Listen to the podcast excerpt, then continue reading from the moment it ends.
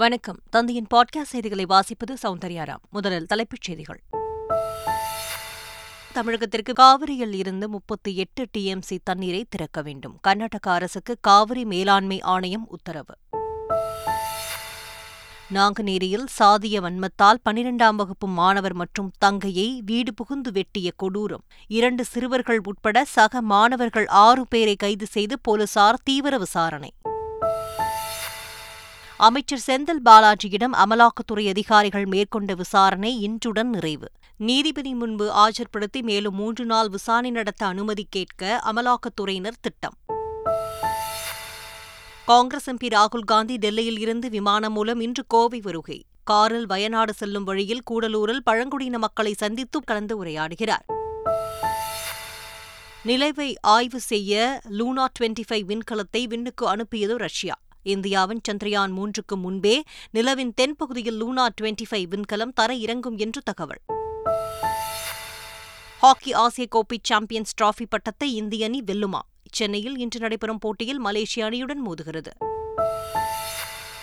ரஜினிகாந்த் நடித்துள்ள ஜெயிலர் திரைப்படம் வெளியான முதல் நாளில் நூறு கோடி ரூபாய் வசூல். விக்ரம் பொன்னியின் செல்வன் கேஜிஎஃப் ஆர்ஆர்ஆர் படங்களின் வசூல் சாதனையை முறியடித்ததாக தகவல். இனி விரிவான செய்திகள். காவிரி மேலாண்மை ஆணையத்தின் இருபத்தி இரண்டாவது ஆலோசனைக் கூட்டம் அதன் தலைவர் கே எஸ் ஹல்தார் தலைமையில் டெல்லியில் நடைபெற்றது. இதில் தமிழ்நாடு புதுச்சேரி கர்நாடகம் கேரளாவைச் சேர்ந்த அதிகாரிகள் பங்கேற்றனர். தமிழக அரசின் சார்பில் நீர்வளத்துறை செயலாளர் சந்தீப் சக்சேனா காவிரி தொழில்நுட்ப குழு தலைவர் சுப்பிரமணியம் ஆகியோர் கலந்து கொண்டனர். தமிழ்நாட்டிற்கு கர்நாடக அரசு முழுமையான அளவில் தண்ணீர் திறக்கவில்லை என்றும் உரிய நீரை திறந்துவிட கர்நாடகாவிற்கு உத்தரவிட வேண்டும் என்றும் தமிழ்நாடு அரசு அதிகாரிகள் வலியுறுத்தியுள்ளனர். இது தொடர்பாக எந்த முடிவையும் காவிரி மேலாண்மை ஆணையம் எடுக்காததால் கூட்டத்தில் இருந்து தமிழக அதிகாரிகள் வெளிநடப்பு செய்துள்ளனர். இதையடுத்து காவிரி ஆற்றில் தமிழகத்திற்கு வினாடிக்கு பத்தாயிரம் கன அடி என முப்பத்தி எட்டு டிஎம்சி தண்ணீரை திறந்துவிடுமாறு காவிரி மேலாண்மை ஆணையம் கர்நாடகாவிற்கு உத்தரவு பிறப்பித்துள்ளது. திருவண்ணாமலை கிரிவல பாதையில் அசைவ உணவகங்கள் செயல்படுவதற்கு தமிழக ஆளுநர் ஆர். என். ரவி வருத்தம் தெரிவித்துள்ளார். திருவண்ணாமலை சென்ற அவர் வெளியிட்டுள்ள அறிக்கையில் திருவண்ணாமலை கோயில் அருகிலும் கிரிவல பாதையிலும் போதிய கழிவறைகள் இல்லாததை அறிந்தும் அசைவ உணவு விற்கும் உணவகங்களை பார்த்தும் வருத்தமடைந்ததாக கூறியுள்ளார். உணவு என்பது ஒருவரது தனிப்பட்ட விருப்பம் என்றாலும் கோடிக்கணக்கான பக்தர்களின் உணர்வுகளுக்கு நாம் மதிப்பளிக்க வேண்டும் என்றும் ஆளுநர் ஆர். என். ரவி தெரிவித்துள்ளார். திமுக ஹிந்தி திணிப்பை மட்டுமே எதிர்ப்பதாகவும் வேண்டுமென்றால் சென்னையில் உள்ள இந்தி பிரச்சார சபாவில் ஹிந்தி கற்றுக்கொள்ள வேண்டியதுதானே என்று மத்திய அமைச்சர் நிர்மலா சீதாராமனின் பேச்சுக்கு அமைச்சர் உதயநிதி ஸ்டாலின் பதிலடி கொடுத்துள்ளார் ஹிந்திக்கு நாம் எதிர்ப்பே கிடையாது ஹிந்தி திணிப்புக்கு தான் நாங்கள் எதிர்ப்பு உங்களை யார் கத்துக்கு வேணாம்னு சொன்ன உங்களுடைய பாஜக ஆபீஸ் டி இருக்கு பக்கத்துல தான் ஹிந்தி ஹிந்தி பிரச்சார சபா இருக்கு போய் கத்துக்க வேண்டியது தானே அரசு கலை மற்றும் அறிவியல் கல்லூரியில் முதுகலை படிப்பில் சேர பதினான்காம் தேதி முதல் விண்ணப்பிக்கலாம் என்று கல்லூரி கல்வி இயக்குநர் கீதா தெரிவித்துள்ளார். இதுகுறித்து அவர் வெளியிட்டுள்ள அறிக்கையில் கலை மற்றும் அறிவியல் பட்டப்படிப்பு முதலாம் ஆண்டு மாணவர் சேர்க்கைக்கான விண்ணப்பங்களை இணையதள முகவரியில் பதிவு செய்யலாம் என்று தெரிவித்துள்ளார். ஆன்லைன் மூலம் விண்ணப்பிக்க இயலாத மாணவர்கள் கல்லூரி சேர்க்கை உதவி மையங்கள் மூலம் விண்ணப்பிக்க வழிவகை செய்யப்பட்டுள்ளதாக குறிப்பிட்டுள்ளார். விண்ணப்பங்களை ஆகஸ்ட் பதினான்காம் தேதி முதல் இருபத்தி இரண்டாம் தேதி வரை பதிவு செய்யலாம் என்றும் தெரிவித்துள்ளார். சென்னை பல்கலைக்கழகத்தில் ஆராய்ச்சி படிப்புகளுக்கான கட்டணம் நூறு ரூபாயில் இருந்து இருபத்தைந்தாயிரம் ரூபாயாக உயர்த்தப்பட்டுள்ளது. மேலும் பதிவு கட்டணம் உள்ளிட்டவையும் அதிகரிக்கப்பட்டு இருப்பதாக தகவல்கள் வெளியாகியுள்ளன. இதற்கு பல்கலைக்கழகம் ஆராய்ச்சி மாணவர்கள் எதிர்ப்பு தெரிவித்துள்ளனர். இது தொடர்பாக விளக்கம் அளித்துள்ள பல்கலைக்கழக துணைவேந்தர் கௌரி கட்டணங்கள் பல ஆண்டுகள் பிறகு உயர்த்தப்பட்டு இருப்பது உண்மைதான் என்றும் செனட் மற்றும் சிண்டிகேட் உறுப்பினர்கள் ஒப்புதல் மற்றும் ஆளுநரின் ஒப்புதலுக்கு பிறகே கட்டணங்கள் உயர்த்தப்பட்டு இருப்பதாக தெரிவித்துள்ளார். நெல்லை மாவட்டம் நாங்குநேரியில் மாணவர்களுக்கிடையே ஏற்பட்ட தகராறில் சக மாணவரை அறிவாளால் வெட்டிய சம்பவத்தில் இரண்டு சிறுவர்கள் உட்பட ஆறு பேரை போலீசார் கைது செய்தனர். நாங்குநேரி பெருந்தெருவைச் சேர்ந்த சின்னத்துறைக்கும் சக மாணவர்களுக்கும் இடையே சாதி ரீதியாக தகராறு ஏற்பட்டதாக கூறப்படுகிறது. இதையடுத்து ஒரு கும்பல் சின்னத்துறையை வீடு புகுந்து அறிவாளால் வெட்டியது. தடுக்கச் சென்ற அவருடைய தங்கைக்கும் கையில் அறிவால் வெட்டு விழுந்த நிலையில் இருவரும் மருத்துவமனையில் அனுமதிக்கப்பட்டுள்ளனர். இந்த தாக்குதலை நேரில் பார்த்த மாணவனின் தாத்தா மாரடைப்பால் மரணமடைந்தார். இளம் மாணவர்களிடம் கூட சாதிய நச்சு ஊடுருவியுள்ளதை நாங்குநேரி சம்பவம் காட்டுவதாகவும் சாதி வெறுப்பை வன்முறையாக வெளிப்படுத்துவது சகிக்க முடியாது என்று முதலமைச்சர் ஸ்டாலின் தெரிவித்துள்ளார். இந்த சம்பவத்தில் பாதிக்கப்பட்ட மாணவரின் மருத்துவம் மற்றும் கல்விச் செலவை பள்ளிக்கல்வித்துறை அமைச்சர் அன்பல் மகேஷ் ஏற்றுள்ளதாகவும் குற்றச்சம்பவத்தில் தொடர்புடையவர்கள் கைது செய்யப்பட்டுள்ள நிலையில் சட்டம் தன் கடமையை சரியாக செய்யும் என்று முதலமைச்சர் ஸ்டாலின் தமது டுவிட்டர் பதிவில் குறிப்பிட்டுள்ளார். சட்டவிரோத பணப்பரிமாற்ற வழக்கில் கைது செய்யப்பட்டுள்ள அமைச்சர் செந்தில் பாலாஜியை அமலாக்கத்துறையினர் ஆறு நாட்கள் காவலில் எடுத்து விசாரித்தனர். சென்னை புழல் சிறையில் அடைக்கப்பட்டு இருந்த அமைச்சர் செந்தில் பாலாஜியை கடந்த ஏழாம் தேதி அமலாக்கத்துறையினர் காவலில் எடுத்து அலுவலகத்தில் வைத்து விசாரணை நடத்தி வந்தனர். அமலாக்கத்துறை காவல் இன்றுடன் முடிவடைவதால் மாலை நீதிபதி அள்ளி முன்பு அமைச்சர் செந்தில் பாலாஜியை அமலாக்கத்துறையினர் ஆஜர்படுத்தவுள்ளதாக தகவல்கள் வெளியாகியுள்ளது. மேலும் மூன்று நாட்கள் அவகாசம் கேட்க அமலாக்கத்துறை முடிவு செய்துள்ளதாகவும் தகவல் வெளியாகியுள்ளது. சிதம்பரத்தில் பேராசிரியை வீட்டில் நகைகளை கொள்ளையடித்த வழக்கில் மூன்று பேரை போலீசார் கைது செய்தனர். சிதம்பரம் அருகே பள்ளிப்படை பகுதியைச் சேர்ந்த செல்வராணி அண்ணாமலை பல்கலைக்கழகத்தில் பேராசிரியராக பணிபுரிந்து வருகிறார். அவரது வீட்டின் பின்பக்க கதவை உடைத்து பீரோவில் இருந்த நாற்பத்து மூன்று சவரன் தங்க நகையை மர்ம நபர்கள் திருடிச் சென்றுள்ளனர் இது தொடர்பான புகாரின் பேரில் சிசிடிவி காட்சிகளை வைத்து போலீசார் விசாரணை நடத்தி வந்த நிலையில் இரண்டு பெண்கள் உட்பட மூன்று பேரை போலீசார் கைது செய்துள்ளனர் அவர்களிடம் இருந்து முப்பது சவரன் நகையை மீட்ட போலீசார் தலைமறைவான மேலும் மூன்று பேரை தேடி வருகின்றனர். தொடர் விடுமுறை காரணமாக சென்னையில் வசிக்கும் பிற மாவட்டங்களைச் சேர்ந்தவர்கள் தங்கள் சொந்த ஊருக்கு செல்வதற்காக கோயம்பேடு பேருந்து நிலையத்தில் குவிந்தனர். இதனால் கோயம்பேடு பேருந்து நிலையத்தில் மக்கள் கூட்டம் அதிகமாக காணப்பட்டது. சென்னையில் இருந்து வெளியூர் செல்பவர்களுக்கு வசதியாக சிறப்பு பேருந்துகள் இயக்கப்படும் என்று போக்குவரத்துத்துறை தெரிவித்த நிலையில் விடுமுறையால் ஏராளமானோர் தங்கள் சொந்த ஊர்களுக்கு புறப்பட்டுச் சென்றனர். முருகனின் ஆறாவது படை வீடான பழமுதிர்ச்சோலை முருகன் கோயிலில் பஞ்சாமிர்தம் தயாரிக்கும் நவீன எந்திரம் பயன்பாட்டிற்கு கொண்டுவரப்பட்டுள்ளது தற்பொழுது நாள் ஒன்றிற்கு நூற்று பத்து கிலோ மட்டுமே பஞ்சாமிர்தம் தயாரித்து விற்பனை செய்யப்பட்டு வந்தது. இந்த நவீன இயந்திரத்தால் நாள் ஒன்றிற்கு நானூற்று ஐம்பது கிலோ பஞ்சாமிர்தம் உற்பத்தி செய்யப்படும் என்று தெரிவிக்கப்பட்டுள்ளது. அரை கிலோ கால் கிலோ வீதம் டப்பாக்கள் வைத்து விற்பனை செய்ய கோவில் நிர்வாகம் ஏற்பாடு செய்துள்ளது.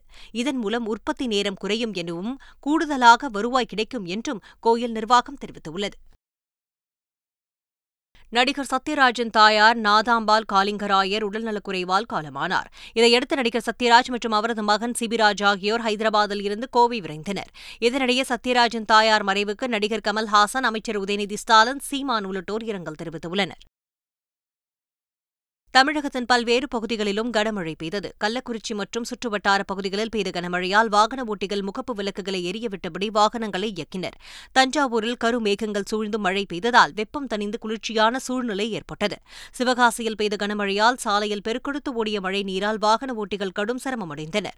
இதேபோல் திண்டுக்கல் மற்றும் சுற்றுவட்டார பகுதிகளிலும் கனமழை கொட்டி தீர்த்தது. இதேபோல் விருதுநகர் மாவட்டம் ஸ்ரீவில்லிபுத்தூர் கடலூர் மாவட்டம் காட்டுமன்னார் கோயில் தென்காசி மாவட்டம் ஆலங்குளம் மற்றும் உதகை உள்ளிட்ட ஊர்களில் மழை பெய்தது.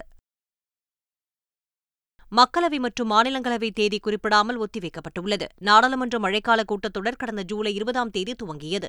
முதல் நாளில் இருந்து மணிப்பூர் விவகாரத்தை எதிர்க்கட்சிகள் எழுப்பியதால் இரு அவைகளின் அலுவல் பணிகள் பெருமளவு முடங்கியது. இதனிடையே மத்திய அரசுக்கு எதிராக கொண்டுவரப்பட்ட நம்பிக்கையில்லா தீர்மானம் தோல்வியுற்றது. இந்த கூட்டத்தொடரின் கடைசி நாளான நேற்று இரு அவைகளும் தேதி குறிப்பிடாமல் ஒத்திவைக்கப்பட்டன. நடப்பு கூட்டத்தொடரில் டெல்லி அவசர சட்ட திருத்த மசோதா உட்பட இருபதற்கும் மேற்பட்ட மசோதாக்கள் நிறைவேற்றப்பட்டன. நாட்டு மக்கள் அனைவரும் ஆகஸ்ட் பதிமூன்றாம் தேதி முதல் பதினைந்தாம் தேதி வரை வீடுதோறும் மூவண்ணக் கொடியை ஏற்ற வேண்டும் என்று பிரதமர் நரேந்திர மோடி கேட்டுக் கொண்டார். அது தொடர்பான வலைதளத்தில் பதிவேற்றம் செய்ய வேண்டும் என்றும் பொதுமக்களை அவர் கேட்டுக் கொண்டுள்ளார். இதனிடையே நான்காயிரம் கோடி ரூபாய் மதிப்பிலான திட்டங்கள் தொடங்கி வைப்பதற்காக பிரதமர் மோடி இன்று மத்திய பிரதேச மாநிலத்திற்கு செல்கிறார். நாடாளுமன்ற மக்களவையில் இரண்டேகால் மணி நேரம் பேசிய பிரதமர் நரேந்திர மோடி மணிப்பூர் பற்றி இரண்டு நிமிடம் மட்டுமே பேசினார் என்று காங்கிரஸ் எம்பி ராகுல் காந்தி குற்றம் சாட்டியுள்ளார். டெல்லியில் செய்தியாளர்களிடம் பேசிய அவர் மணிப்பூர் பற்றி எரிந்து கொண்டிருக்கும் நிலையில் சிரிப்பது பிரதமருக்கு அழகல்ல என்று கூறியுள்ளார். பாரத அன்னையை கொலை செய்துவிட்டதாக மக்களவையில் தான் பேசியதை சுட்டிக்காட்டிய ராகுல் காந்தி அந்த பேச்சு அவை குறிப்பில் இருந்து நீக்கப்பட்டு இருப்பதாக தெரிவித்துள்ளார். காங்கிரஸ் எம்பி ராகுல் காந்தி இன்று வயநாடு தொகுதிக்கு செல்கிறார். இதையொட்டி டெல்லியில் இருந்து விமானம் மூலம் கோவை வரும் அவர் அங்கிருந்து கார் மூலம் உதகை கூடலூர் வழியாக வயநாடு செல்கிறார். முன்னதாக இன்று காலை உதகை அருகே எல்லநள்ளி பகுதியில் உள்ள தனியார் விடுதியில் முன்னாள் விண்வெளி வீரர் ராகேஷ் சர்மாவை சந்தித்து ராகுல் காந்தி தேநீர் அருந்துகிறார். பின்னர் நீலகிரியில் தயாரிக்கப்படும் ஹோம்மேட் சாக்லேட் தயாரிப்பு குறித்து ராகுல்காந்தி கேட்டிருக்கிறார் அவர் மதிய உணவை முடித்துக் கொண்டு கூடலூர் செல்லும் வழியில் முத்தநாடு பகுதியில் தோடர் பழங்குடியினர் மக்களை சந்தித்து அவர்களது கோயிலை பார்வையிட்டு கலந்து உரையாடுகிறார். பின்னர் ராகுல் காந்தி சாலை மார்க்கமாக வயநாடு செல்கிறார். ராகுல் காந்தி வருகையை முன்னிட்டு நீலகிரியில் போலீசார் பாதுகாப்பு பணிகளை மேற்கொண்டுள்ளனர். கேரள மாநிலம் ஆழப்புழாவில் புகழ்பெற்ற படகு போட்டி இன்று தொடங்குகிறது. ஆண்டுதோறும் ஆகஸ்ட் மாதம் இரண்டாவது சனிக்கிழமை புன்னமடா ஏரியில் நடைபெறும் இந்த போட்டியை காண வெளிநாட்டு சுற்றுலாப் பயணிகள் உட்பட ஏராளமானோர் அங்கு குவிந்துள்ளனர். இந்த போட்டியில் பங்கேற்க இதுவரை இருபது பாம்பு படகுகள் உட்பட எழுபத்தி ஏழு படகுகள் பதிவு செய்துள்ளன. கேரள முதலமைச்சர் பினராயி விஜயன் இன்று போட்டியை தொடங்கி வைக்கிறார். இறுதிப் போட்டியில் வெற்றி பெறும் படகுக்கு நேரு கோப்பை பரிசாக வழங்கப்படும். மேற்குவங்க மாநிலம் பல்பாரா பகுதியில் உள்ள பினாயில் தயாரிக்கும் தொழிற்சாலையில் பயங்கர தீ விபத்து ஏற்பட்டது. குடியிருப்புகள் நிறைந்த பகுதியில் உள்ள அந்த பினாயில் தொழிற்சாலையில் ஏற்பட்ட தீ அருகில் இருந்த வீடுகளுக்கும் வேகமாக பரவியது. இதனால் அங்கு வசிக்கும் மக்கள் அச்சமடைந்தனர். தகவல் அறிந்த தீயணைப்புத் துறையினர் சம்பவ இடத்திற்கு விரைந்து பல மணி நேரம் போராடி தீயை அணைத்தனர். வேதிப்பொருட்கள் பற்றி எரிந்ததால் அப்பகுதியே புகைமூட்டமாக காணப்பட்டது. அங்கு அடிக்கடி தீ விபத்து ஏற்படுவதாக பொதுமக்கள் குற்றம் சாட்டியுள்ளனர். அமெரிக்க அதிபர் ஜோ பைடன் மகன் ஹென்டர் மீதான வழக்கு விசாரணையை அந்த நாட்டு நீதித்துறை தீவிரப்படுத்தியுள்ளது. ஹென்டர் மீது சட்டவிரோத வெளிநாட்டு வணிக ஒப்பந்தங்கள் மேற்கொண்டதாக குற்றச்சாட்டுகள் எழுந்தன. மேலும் அவர் மீது வருமான வரி ஏய்ப்பு சட்டவிரோதமாக துப்பாக்கி வைத்திருந்தது உள்ளிட்ட புகார் தொடர்பான வழக்குகள் உள்ளன. இந்த நிலையில் வெளிநாட்டு வணிக ஒப்பந்தம் தொடர்பான வழக்கு விசாரணையை தீவிரப்படுத்த அந்த நாட்டு நீதித்துறை நடவடிக்கை மேற்கொண்டுள்ளது. இது தொடர்பாக சிறப்பு வழக்கறிஞர் நியமிக்கப்பட்டுள்ளதாகவும் அவர் ஹென்டர் மீதான வழக்கில் ஆஜராவார் என்றும் தெரிவிக்கப்பட்டுள்ளது. நிலவின் தென் துருவத்தை ஆய்வு செய்வதற்காக ரஷ்யா லூனா டுவெண்டி ஃபைவ் என்ற விண்கலத்தை வெற்றிகரமாக விண்ணுக்கு அனுப்பியுள்ளது. தலைநகர் மாஸ்கோவில் இருந்து ஐந்தாயிரத்து ஐநூறு கிலோமீட்டர் தூரம் உள்ள ஓஸ்டோன்சி காஸ்மோட்ரோமில் இருந்து Soyuz two point one V என்ற ராக்கெட் மூலம் லூனா டுவெண்டி ஃபைவ் விண்கலத்தை ரஷ்யா நேற்று விண்ணுக்கு அனுப்பியுள்ளது. இந்தியா அனுப்பியுள்ள சந்திரயான் மூன்று விண்கலம் வரும் இருபத்தி மூன்றாம் தேதி நிலவின் தென்பகுதியில் தரையிறக்க திட்டமிடப்பட்டுள்ளது. இந்த நிலையில் இந்தியாவுக்கு போட்டியாக நாற்பத்தி ஏழு ஆண்டுகளுக்கு பிறகு ரஷ்யா நிலவுக்கு லூனா டுவெண்டி ஃபைவ் விண்கலத்தை அனுப்பியுள்ளது. அது சந்திரயான் மூன்றுக்கு முன்பே அதாவது வரும் இருபத்தி மூன்றாம் தேதி அன்றே நிலவின் தென்பகுதியில் தரையிறங்கக்கூடும் என்று கூறப்படுகிறது. இதன் மூலம் நிலவின் தென்பகுதியில் தண்ணீர் தனிமங்கள் உள்ளிட்டவை உள்ளனவா என்று விரைவில் தெரியவரும்.